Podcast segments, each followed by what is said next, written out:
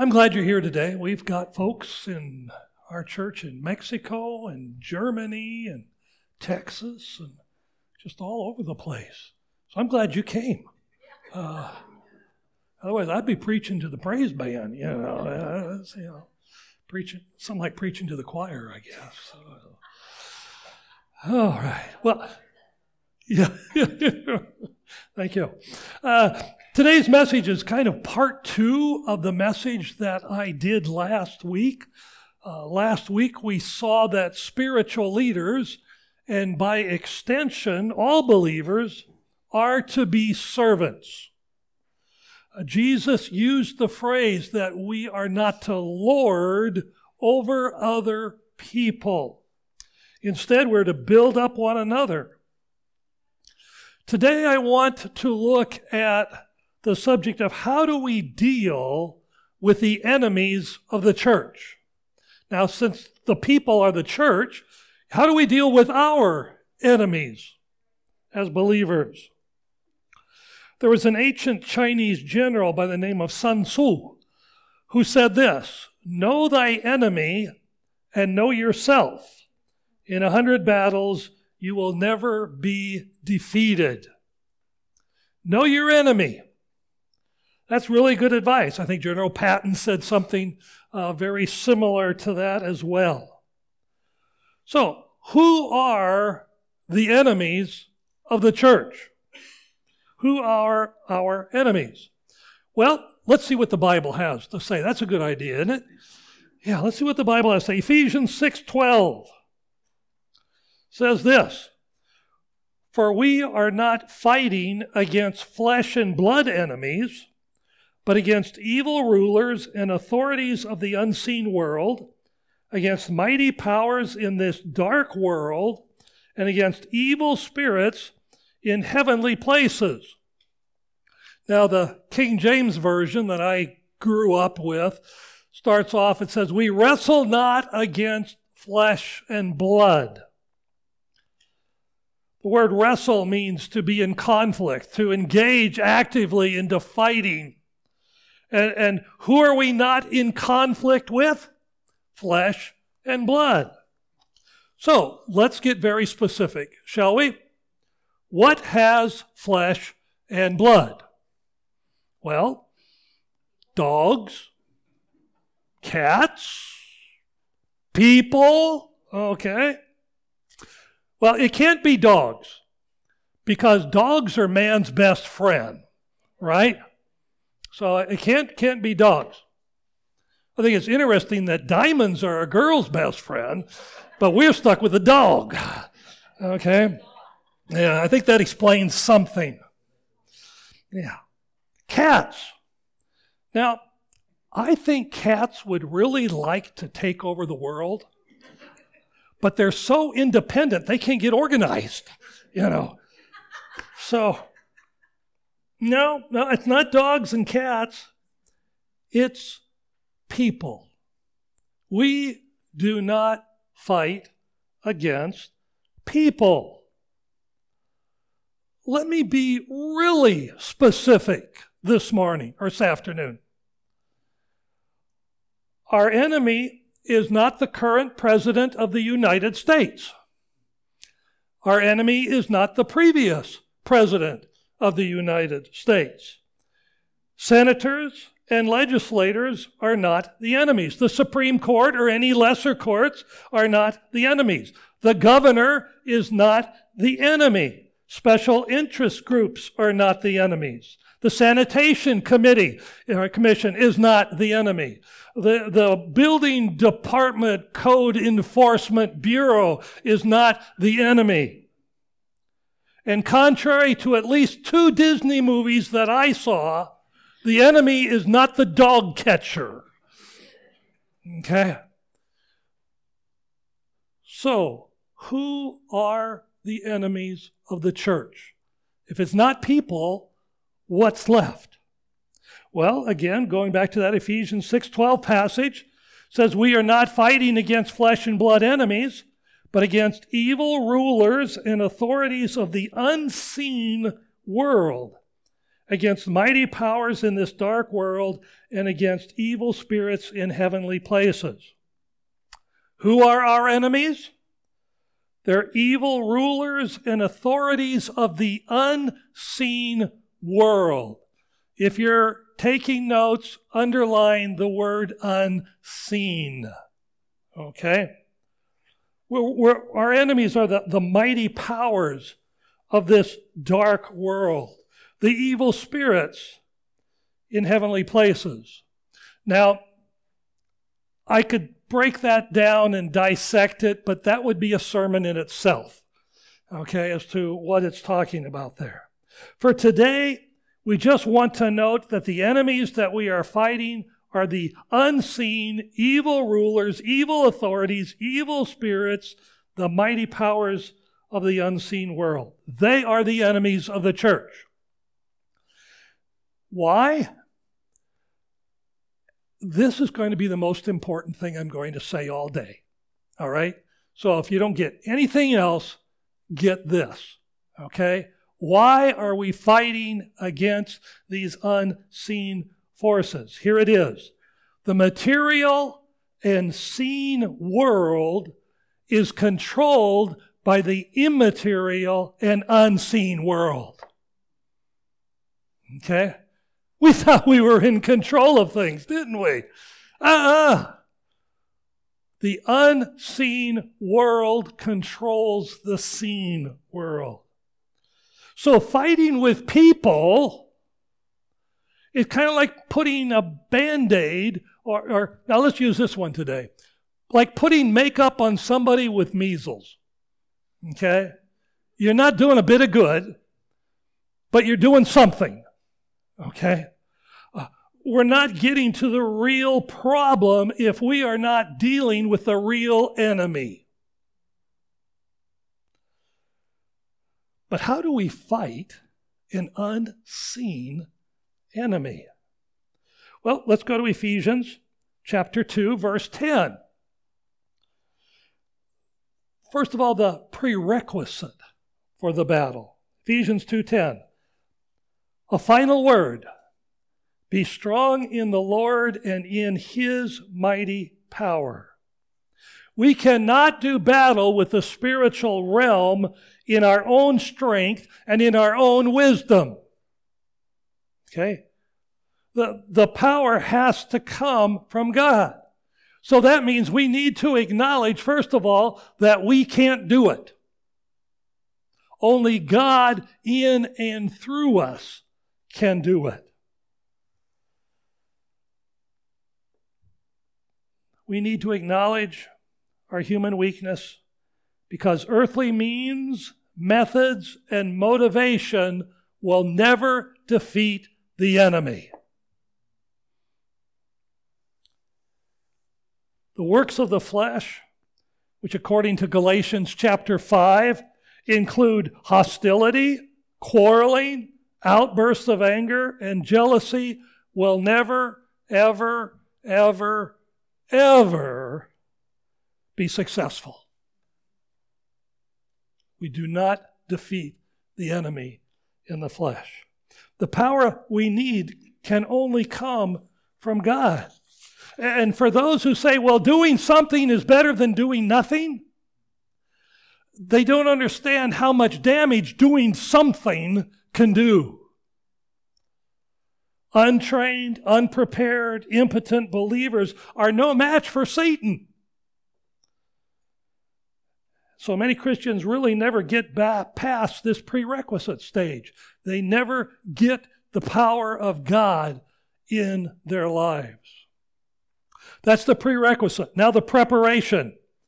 Preparation's found over in Ephesians chapter 6, 11 through 17. It's kind of a lengthy passage. I'm sure you've heard it before. Let me read it again for you, okay? It says, Put on all of God's armor so that you will be able to stand firm against all strategies of the devil.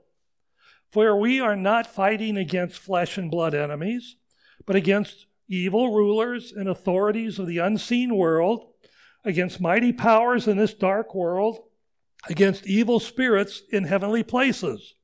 Therefore, Put on every piece of God's armor so you will be able to resist the enemy in the time of evil. Then, after the battle, you will still be standing firm. Stand your ground, putting on the belt of truth, the body armor of God's righteousness. For shoes, put on the peace that comes from good news so that you'll be fully prepared.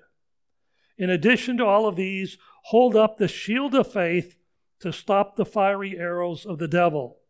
Put on salvation as your helmet and take on the sword of the Spirit, which is the Word of God. Paul uses this metaphor, which his original readers, okay, back in the first century would have completely understood. Okay? And, if we've watched enough movies like Spartacus and some of those, then we get an idea too of, of what he's talking about. Person in that time could not go out to battle without putting on their armor first. Neither could they fight a battle while putting on the armor. Okay? Putting on the armor was preparation. Putting on the armor is not doing spiritual warfare. That's just getting ready to do spiritual warfare. Now, the study of the armor, that's another whole sermon uh, for another time. But what we need to note that putting on the armor isn't really doing the battle. So, what is the battle? How do we battle the enemies? Well, the believer has two weapons to do the true warfare.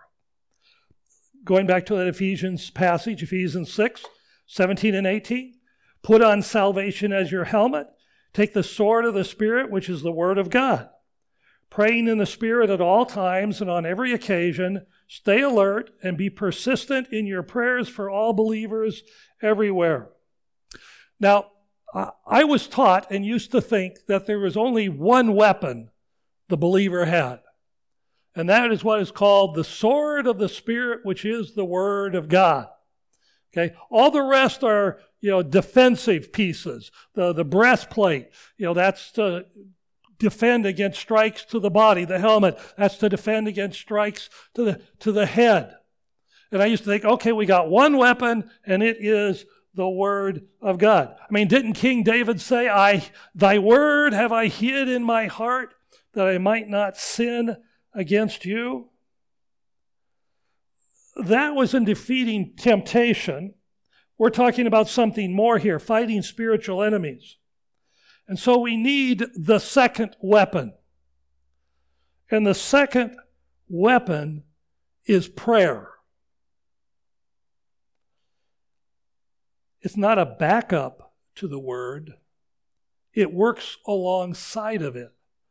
The word and prayer working together are our weapons against the unseen powers and forces that's the enemy of the church. He says here, pray in the Spirit at all times and on every occasion. You know, spiritual warfare isn't done on the picket line, it's done on bended knees. Spiritual warfare uh, is something that has to include prayer and the Word. And we have a great example in the Bible. I mean, Jesus is the greatest example, but we got another human being, someone like you and me, who's a great example of doing this warfare. It's found in Colossians chapter 4, verse 12. It's a man called Epaphras. And it says this about him Epaphras, who is one of you and a servant of Christ Jesus, sends greetings. He is always wrestling in prayer for you that you may stand firm in all the will of God, mature and fully assured. Now it says Epaphras wrestled in prayer. That's the same word that we saw before, where in the King James Version says, We wrestle not against flesh and blood. We don't wrestle against flesh and blood. Epaphras was wrestling in prayer. He was fighting against the unseen, immaterial world on behalf of those in the seen and material world. And I believe if we want to make a real change in the world, okay, we need to be like Epaphras. We need to wrestle in prayer. We need to fight in prayer against the unseen and material world. Well, that, that's a nice generality, okay? But I like details. They say the devil's in the details. Well, here it's God that's in the, in the details, okay? Uh, let's look at how it actually works. Let's look at the battle. And it's found over in 2 Corinthians chapter 10, verses 3 through 5. Here we read, It is true, we live in a body of flesh, but we do not fight like people of the world. We do not use those things to fight that the world uses. We use the things God gives to fight with, and they have power. Those things God gives to fight with to fight with destroy the strong places of the devil. We break down every thought and every proud thing that puts itself up against the wisdom of God. We take hold of every thought and make it obey Christ. Now, again, we have, first of all, the same truth here. Our warfare is not fleshly, our warfare is spiritual. We are not praying against people. I've been to prayer meetings where, where Christians were basically calling upon God to send fire and hail and whatever down on other people. Okay? Uh, consume their perceived enemies. They were, they were like James and John. Rush and I were talking about that for the service, you know, the sons of thunder that we looked at last week.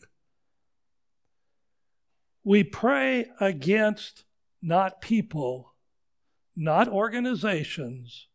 We pray against Satan and his dominion. We identify our true enemies and we pray against them. Our warfare is not fleshly, it is spiritual.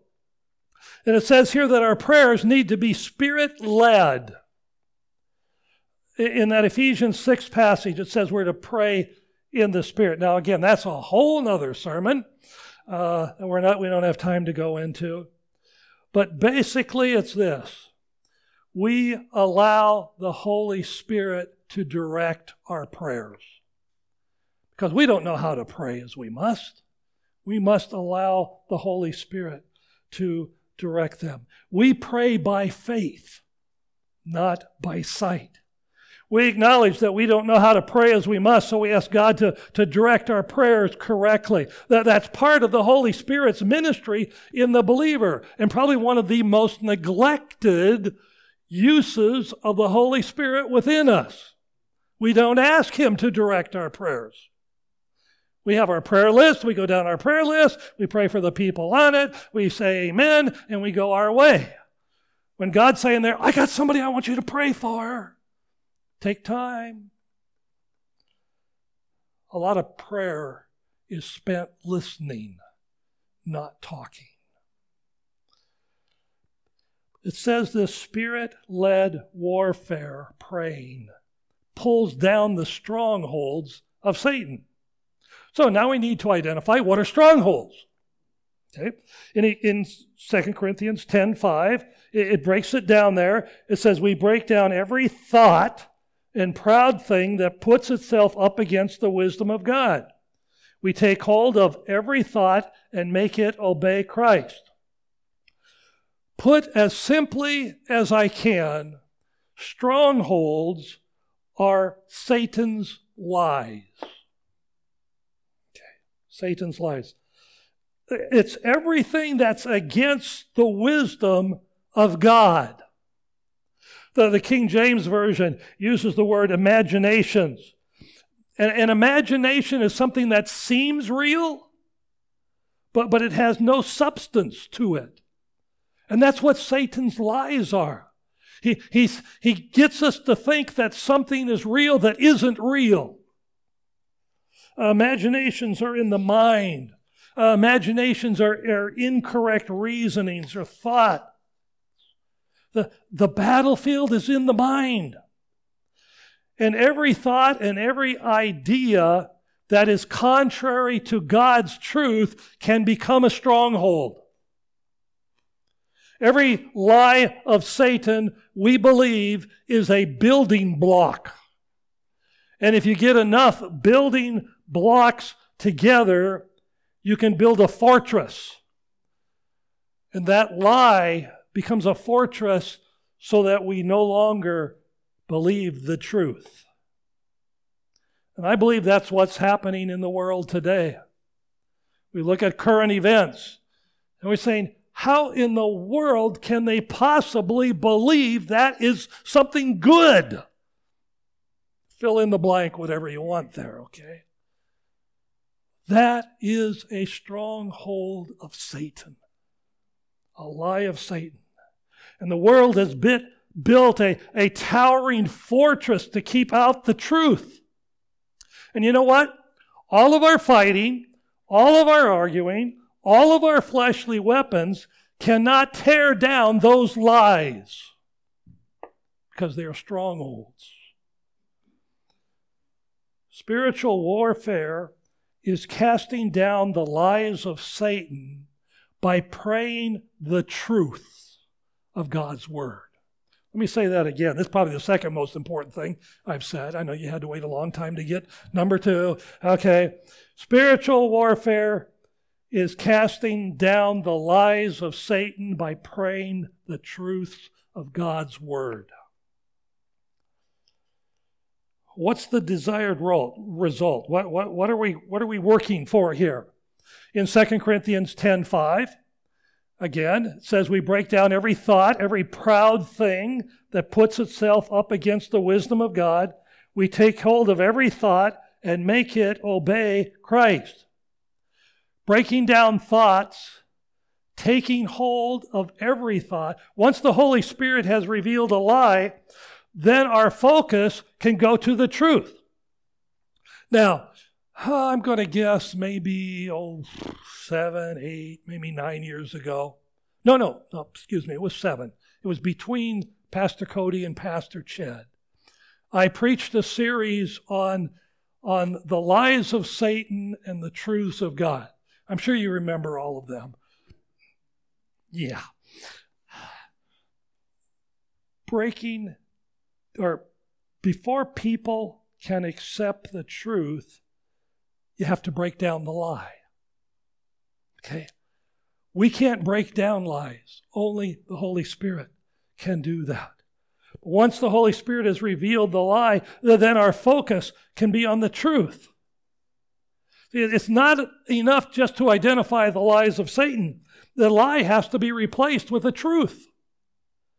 And this is all done in prayer strongholds of truth replaces strongholds of lies. So here's how it works in our personal life. Over in James chapter 4 verse 7 says so give yourselves to God stand against the devil and he will run away from you. When we stand against Satan, we resist his lies by proclaiming the truth. And if Satan has built up a stronghold in your life, then stock up on scripture that counters the lie of Satan. In John 6:32 says you will know the truth and the truth will set you free. Set you free from what? Set you free from the lies of Satan. In 1 Corinthians 10:13 it says the temptations in your life are no different from what others experience. And God is faithful. He will not allow the temptation to be more than you can stand. When you are tempted, he will show you a way out so you can endure. Now, I have one little problem with this translation because it says he will show you a way out. In the Greek, it's he will show you the way out. There's one way out of the temptations of Satan. Because Satan's temptations are always based on a lie. Okay? How do we counter a lie? With the truth. The way to escape is by believing the truth, affirming the truth, holding on to the truth that is counter to the lie. Do you know the lie, the real lie that Satan told Eve in the garden? It wasn't about the fruit hanging on the tree, that was secondary. The real lie that Satan told Eve in the garden was, You can't believe God. That was really the underlying lie. Has God really said, Oh, no, you won't die? What's he doing? He's saying, Don't believe God. Don't trust God. God isn't the source of truth. I'm the source of truth. Believe me. Believe what I have to say. Satan's real success is getting believers not to believe God. Hence the term unbelieving believers. Oxymoron. But this, does this apply to overcoming the enemies of God? Especially if, if they're in positions of authority. You know, the, these are the people that we mistakenly think are the enemies of the church. And, and I would guess that a number of you, when you heard the sermon topic, you know, about, you know, how do we de- defeat the enemies of the church, thought of a person or a position. In Romans 13 1, says, Everyone must submit to governing authorities, for all authority comes from God and those in positions of authority have been placed there by God. Now, the Greek word for all, in that phrase, for all authorities, the Greek word for all means all. Okay? Every single one without exception. Now you got to remember when Paul penned these words, they were under the very corrupt and very hostile to the church Roman Empire. So we can't wiggle out of this by saying, you know, Paul is only talking about if the leaders are godly, then we have to obey them. No. Rebellion is a part of our old sinful nature. I made a mistake once. I was with a group of pastors. I was young, stupid, you know. And I said to them, You know, I'm a bit of a rebel. And one of the older pastors afterwards took me aside he says, I, I got a project for you. He says, I want you to go to the book of Proverbs and write down everything it says about a rebel and then come and we'll talk about it. So I did that. Do you know in the book of Proverbs there's not one good thing said about a rebel? It's all bad. All right. Rebellion is in the heart of a fool. And I just said, I'm a rebel? Okay. Well, we had a little talk, and since then I've never told anybody I'm a rebel again. Okay? Because rebellion is part of that old sinful nature. We have a natural tendency to want to resist and to resent authority. But you know what? God uses imperfect people to carry out his perfect plan. That's probably the third most important thing today, okay? God uses imperfect people to carry out his perfect plan. Think Pharaoh, okay? Imperfect people, you better believe that, okay? God used them to get the children of Israel back up into the promised land again. Judas, yeah, imperfect person.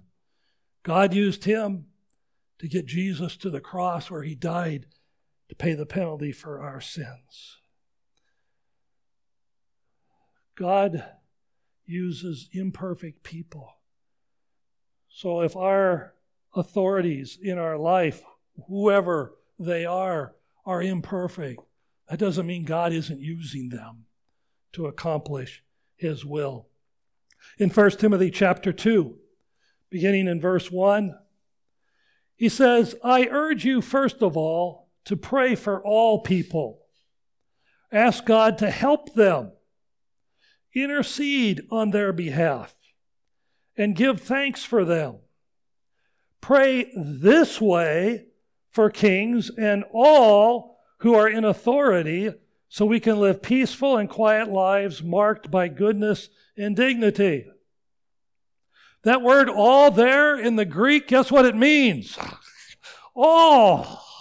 All authorities. We're to pray for them.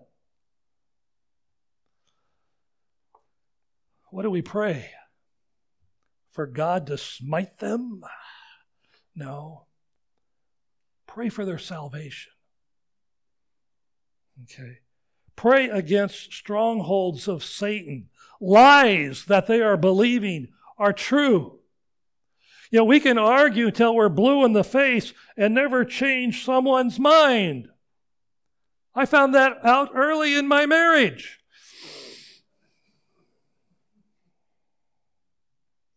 But you know what? God has no limitations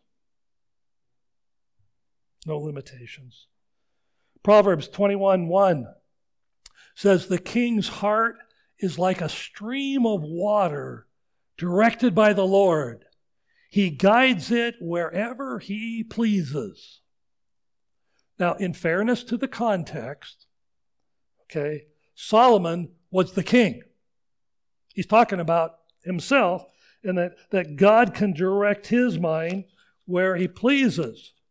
But, but what authority is strong enough to resist God? Today, we have a very unique situation. We have a situation that the early Christians would have, I almost said died for, but they died for their situation. But something that they never dreamed of having. And that is, we elect our leaders, the government. Okay? When I say we, who am I talking about? I'm talking about you and you and you and you and you and me. Okay? Who are we? We are people. Okay? We are people who vote. If all, uh, this is wild, okay, but if every voter was a Christian, guess who we would have in leadership positions? If the majority of the people were Christians, guess who we would have in leadership positions? Guess what we need to do? Comes under the title of evangelism. Okay? Our job is to get people saved.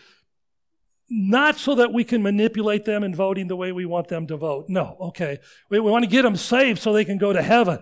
Okay, spend eternity with God. As a side benefit from that, though, they now would have the indwelling Holy Spirit within them to direct them wherever. Wherever. Doesn't mean everybody's going to vote the same. But if the church really wants to defeat the enemies of the church, then we need to bring people to Christ who can change their hearts. That's how we defeat the enemy. Okay? Let's keep the main thing the main thing. Let's pray.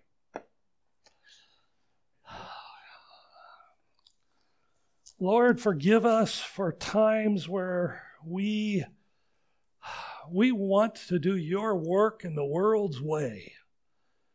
And Father, it's doomed for failure. Not only will it not succeed, but it keeps us from doing what we really need to be doing, and that is sharing the gospel with people. And then allow you to lead and direct in their life. So, Father, may we not be like the church in the book of Revelation that lost their first love and went off and pursued after other things that they loved. Father, may I love for you.